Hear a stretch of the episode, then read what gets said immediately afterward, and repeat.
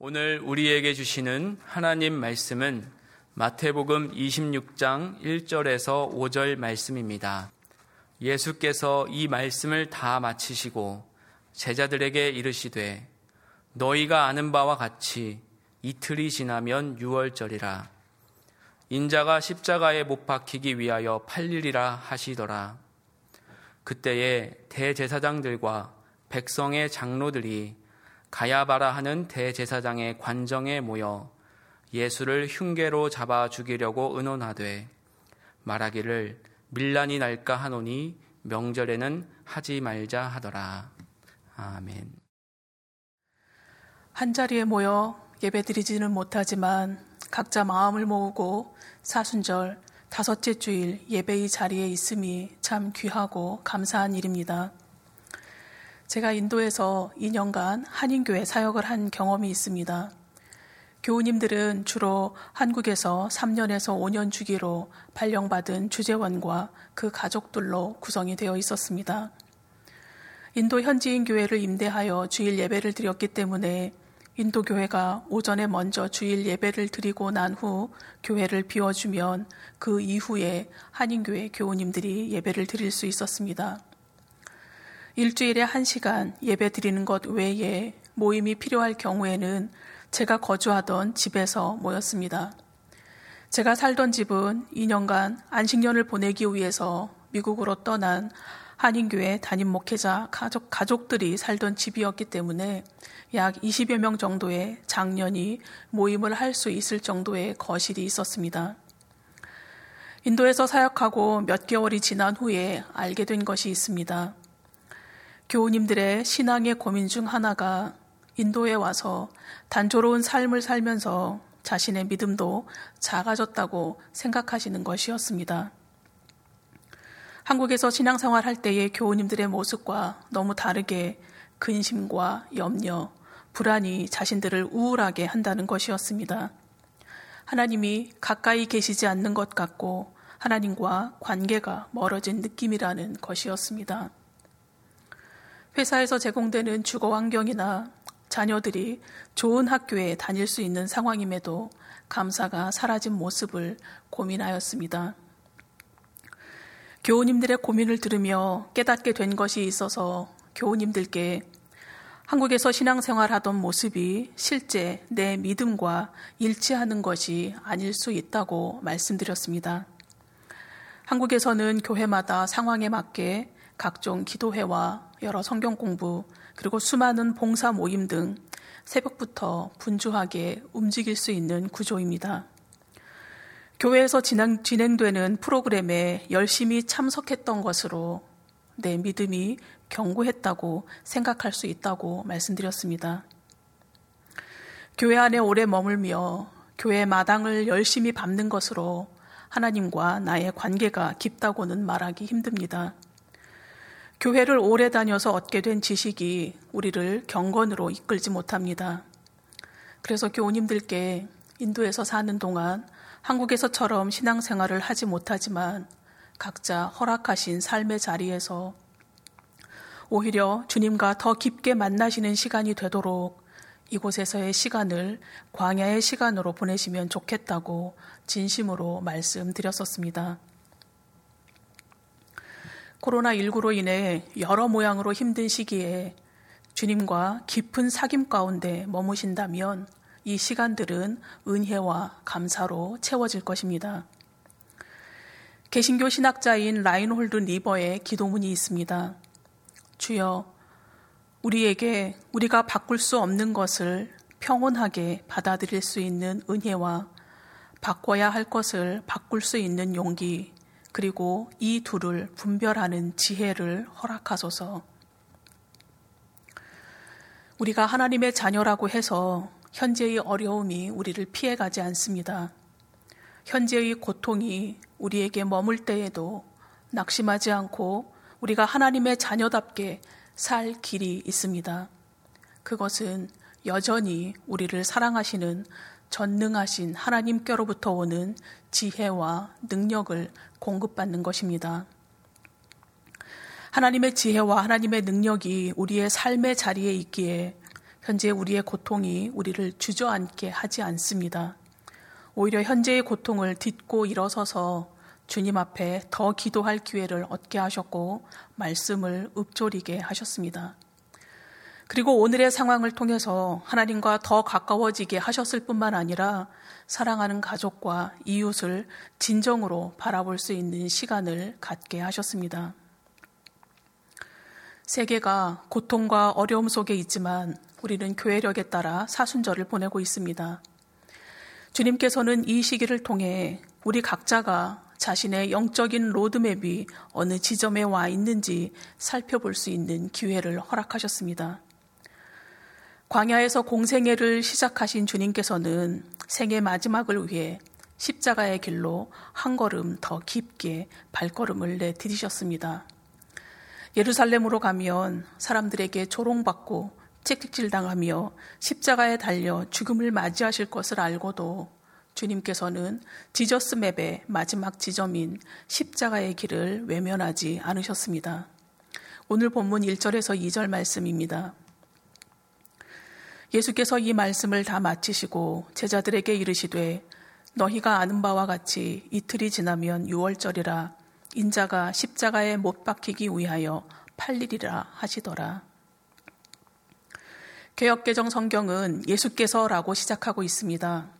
그런데 우리말 성경에는 번역되어 있지 않지만 원어 성경은 카이 에게네토라는 단어로 시작합니다. 이 단어는 그리고 다음과 같은 일이 있었다라는 의미의 단어입니다.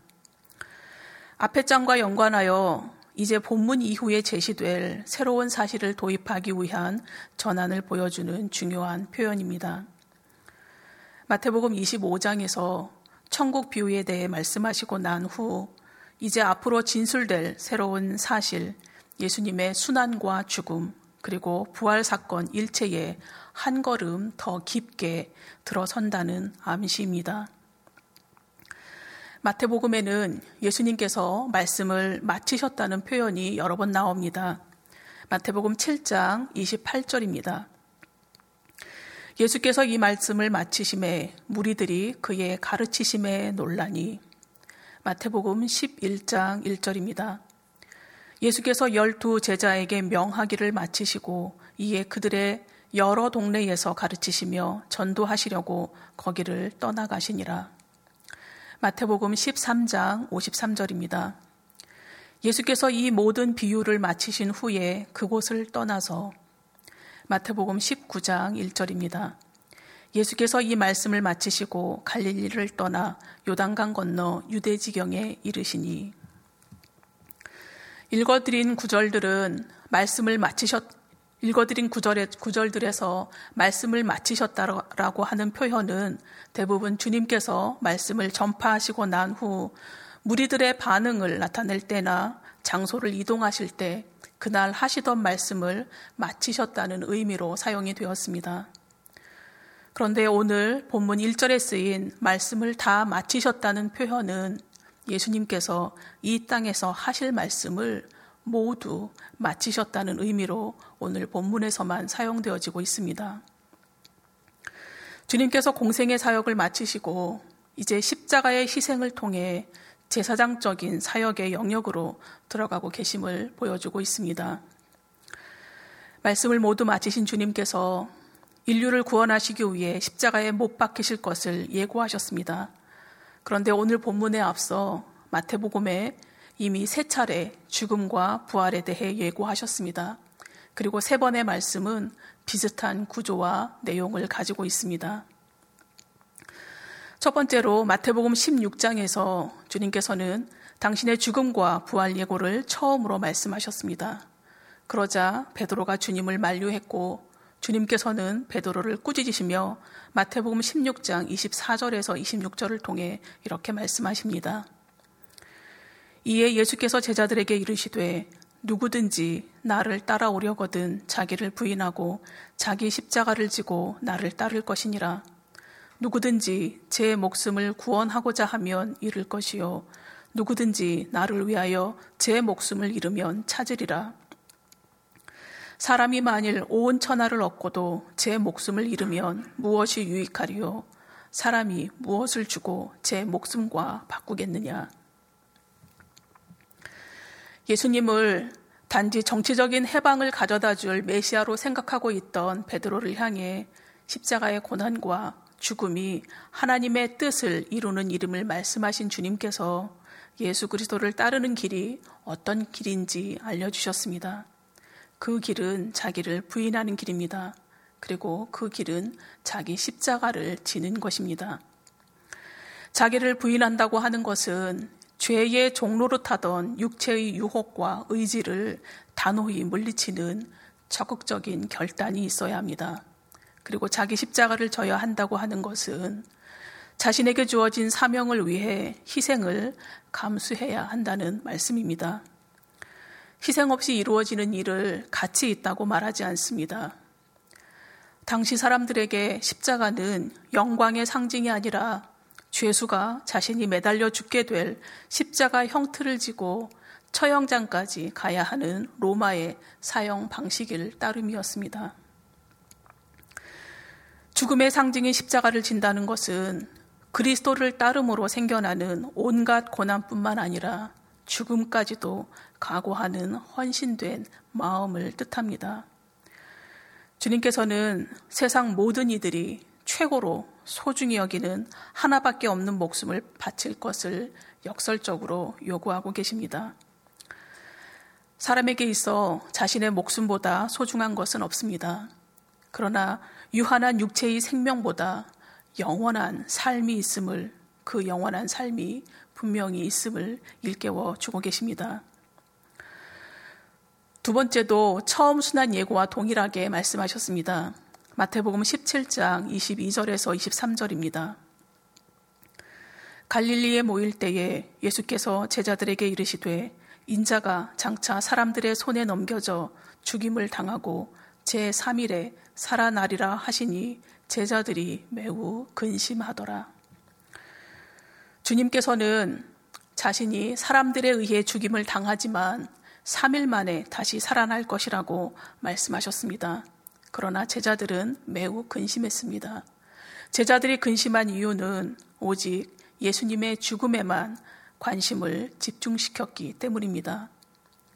각자 자신의 기준에서 주님을 평가했기에 그들은 근심할 수밖에 없었습니다. 제자들은 주님께서 말씀하신 부활에 대해 깊이 생각하지 못했습니다. 근심했다라는 단어는 슬픔, 고통, 비탄이라는 의미를 가지고 있습니다. 제자들은 죽음에만 초점을 맞추어 실망과 슬픔으로 인한 비탄한 심정을 그대로 드러냈던 것입니다. 동일한 사건을 증거하고 있는 마가복음에는 제자들이 이 말씀을 깨닫지 못했을 뿐만 아니라 묻는 것조차 두려워하였다고 기록하고 있습니다. 순한 예고를 들은 제자들은 고통에 잠겨 두려웠지만 그것도 잠시뿐이었습니다. 여전히 예수님을 정치적 메시아로 이해했고 급기야 천국에서는 누가 크냐는 질문을 주님께 드리고야 말았습니다. 질문하는 제자들을 향해 주님께서 말씀하셨습니다. 마태복음 18장 3절에서 4절입니다. 이르시되 진실로 너희에게 이르노니 너희가 돌이켜 어린 아이들과 같이 되지 아니하면 결단코 천국에 들어가지 못하리라. 그러므로 누구든지 이 어린아이와 같이 자기를 낮추는 사람이 천국에서 큰 자니라. 너희가 돌이켜 어린아이들과 같이 되지 아니하면에서 돌이키다라는 말씀은 물리적인 방향 전환뿐만 아니라 마음의 변화와 행동 양식의 변화까지를 의미합니다. 어린아이 같이 되라는 말씀은 어린아이의 특징 중 미숙하고 유치한 모습을 본받으라는 의미가 아닙니다. 어린아이의 또 다른 특징들 중 부모님에게 절대 의존하며 부모님의 말씀에 절대 순종하며 가르침을 온전히 받아들이는 것 같이 변화하라는 말씀인 것입니다. 천국을 세상 권력과 지위의 원리로 이해하며 누가 높은지, 누가 위대한지, 누가 큰지를 묻는 제자들에게 주님께서는 천국은 사랑과 겸손과 섬김과 순종을 바탕으로 하는 나라임을 일깨워 주셨습니다. 천국은 하나님의 통치가 미치는 곳입니다. 하나님의 통치하심을 인정하고 그 영역 안에서 자기를 부인하고 자신을 낮출 줄 아는 사람이 큰 사람입니다. 세 번째로 주님께서 능욕과 채찍질 당하며 십자가에서 죽임 당하실 것과 제3일에 살아나실 것을 예고하시자 이번에는 야고보와 요한 형제의 어머니가 아들들을 데리고 예수님을 찾아와 간구합니다. 마태복음 20장 21절 하반절입니다. 나의 이 두 아들을 주의 나라에서 하나는 주의 우편에 하나는 주의 좌편에 앉게 명하소서.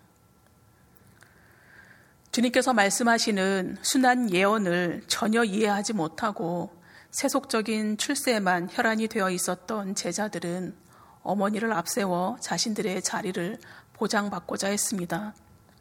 이 두 제자뿐만이 아니라 두 제자의 일을 듣고 분이 여기는 나머지 제자들을 부르셔서 주님께서 말씀하셨습니다. 마태복음 20장 25절에서 28절 말씀입니다. 예수께서 제자들을 불러다가 이르시되 이방인의 집권자들이 그들을 임의로 주관하고 그 고관들이 그들에게 권세를 부리는 줄을 너희가 알거니와 너희 중에는 그렇지 않아야 하나니 너희 중에 누구든지 크고자 하는 자는 너희를 섬기는 자가 되고 너희 중에 누구든지 으뜸이 되고자 하는 자는 너희의 종이 되어야 하리라.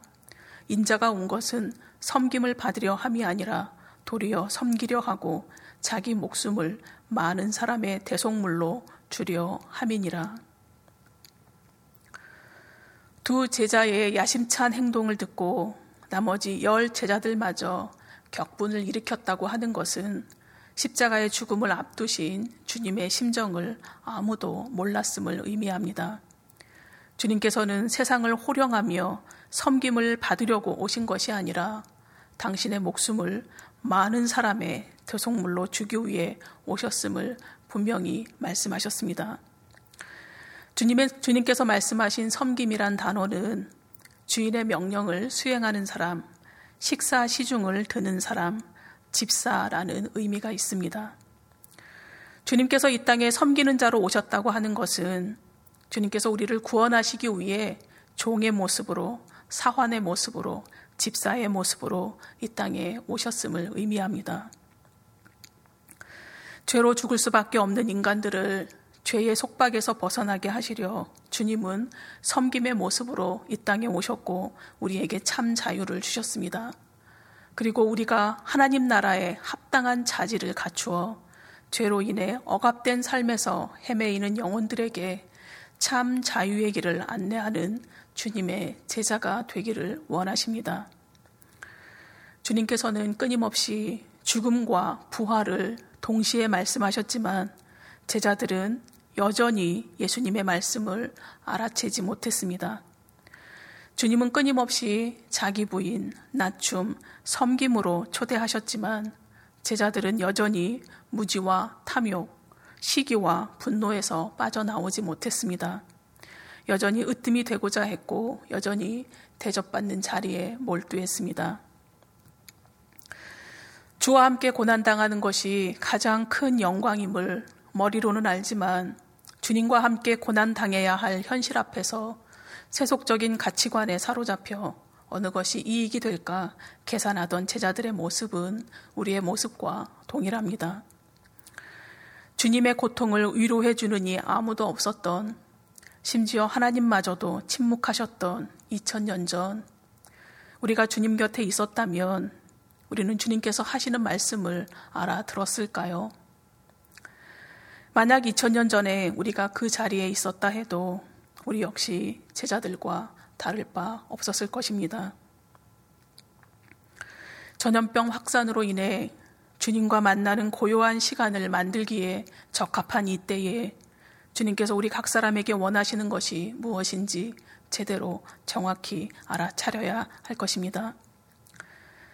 이제까지 살아오는 동안 누구를 언제 어떤 모습으로 섬기셨습니까? 아니, 이제까지 살아오시는 동안 누구에게 언제 어떤 모습으로 섬김을 받으셨습니까? 우리는 태초, 태초부터 주님께로부터 섬김을 받은 존재들입니다. 2000년 전 고난과 죽음의 잔을 통해 영원히 죽을 수밖에 없었던 우리를 구원하신 주님은 주님의 섬김은 실제입니다. 그래서 우리가 고백하는 자기 부인과 낮아짐, 섬김도 실제여야 합니다. 사회적 거리두기로 인해서 요즘처럼 가족들과 함께 오랜 시간 보내신 적은 없으실 것입니다. 함께 있어 좋은 점도 있지만 함께 있어 힘든 부분도 있으실 것입니다. 함께 있는 시간이 길어지므로 사랑하고 섬겨야 할 가족을 있는 모습 그대로 받아들이지 못하고 혹시 평생 원수 지간이 되시지는 않으셨습니까? 부끄러운 저의 경험을 말씀드리겠습니다. 여동생과 같이 살던 시기에 있었던 일입니다. 당시 저와 동생은 교회 학교 교육 전도사로 사역을 했습니다. 주일 밤에 자리에 누우면 서로 자기가 사역하는 교회 아이들의 사랑스러운 모습을 자랑하기 바빴습니다. 저는 동생과 함께 사는 동안 시간이 날 때마다 저녁에 가정 예배를 드렸습니다.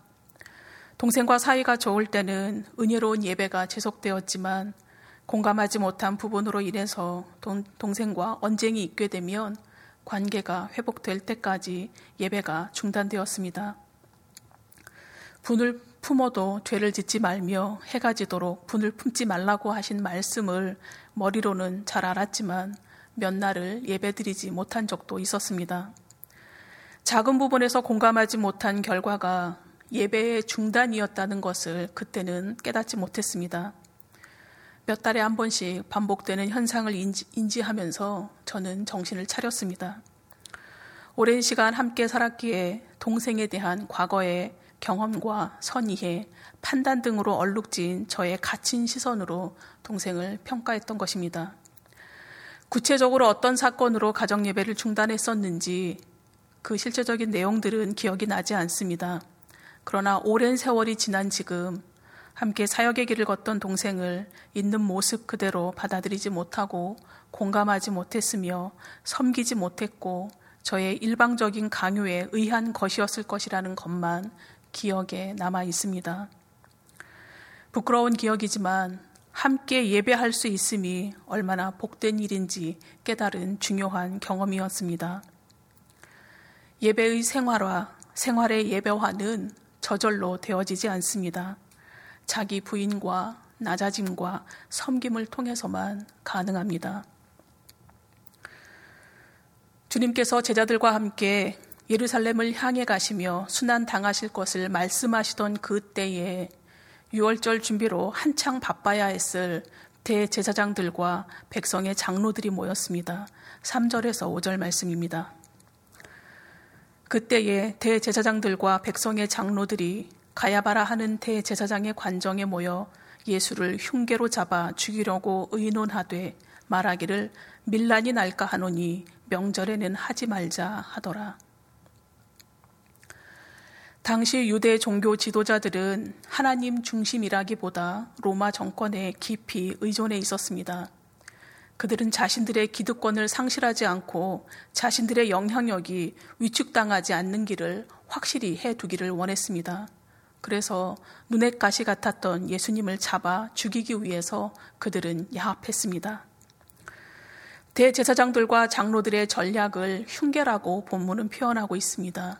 흉계는 미끼, 덫, 올가미, 속임수, 사기, 거짓말, 교활, 술책, 기만, 간계라는 의미를 가지고 있는 단어입니다. 자신들의 수준으로 주님을 평가하고 주님을 죽이기에 혈안이 된 종교 지도자들은 오직 민중 반란으로 인해서 자신들의 전략이 방해를 받을까 염려할 뿐이었습니다. 주님께서는 초지일관 십자가의 길을 걸으셨지만 화려한 의복을 차려입고 경건의 모양만 갖춘 종교 지도자들은 정식 회의도 아닌 대제사장의 관저 안뜰에 모여 비밀스러운 모, 모임으로 불법을 행할 뿐이었습니다. 그들에게서 자기 부인이나 낮춤, 섬김의 모습은 찾을 수가 없습니다. 사순절 다섯째 주일을 맞아 자기를 부인하고 자기 십자가를 지는 삶이 무엇인지 깊이 묵상하심으로 주님께서 부탁하신 낮춤과 섬김의 여정을 온 가족이 함께 걷는 복된 절기로 보내실 수 있기를 간절히 소망합니다. 기도드리시겠습니다.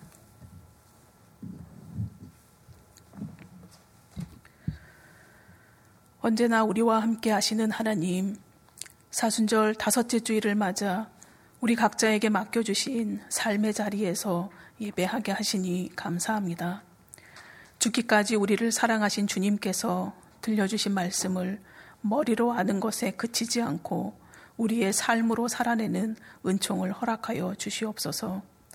그리하여 우리 자신을 포함한 우리 주변에 자기 자신을 부인할 줄 아는 신실하고 진실한 성기미들이 넘쳐나게 하여 주옵소서. 언제나 우리와 함께 고통받고 계시는 아버지 하나님, 신종 코로나19 사태로 세상이 혼란스럽고 많은 이들이 고통과 어려움 속에서 힘겹게 호흡하고 있습니다. 전염병의 종식을 위해 수고하고 애쓰는 의료진과 공무원, 그리고 자원봉사자들을 기억하여 주시옵소서. 우리나라뿐만 아니라 지구촌에 만연한 현재의 두려움이 믿음으로 절망과 좌절에 처한 이들이 소망으로 배제와 혐오가 있는 곳에 사랑이 넘쳐나 이 어려움을 잘 이겨내게 하여 주시옵소서 예수님의 이름으로 기도드립니다. 아멘.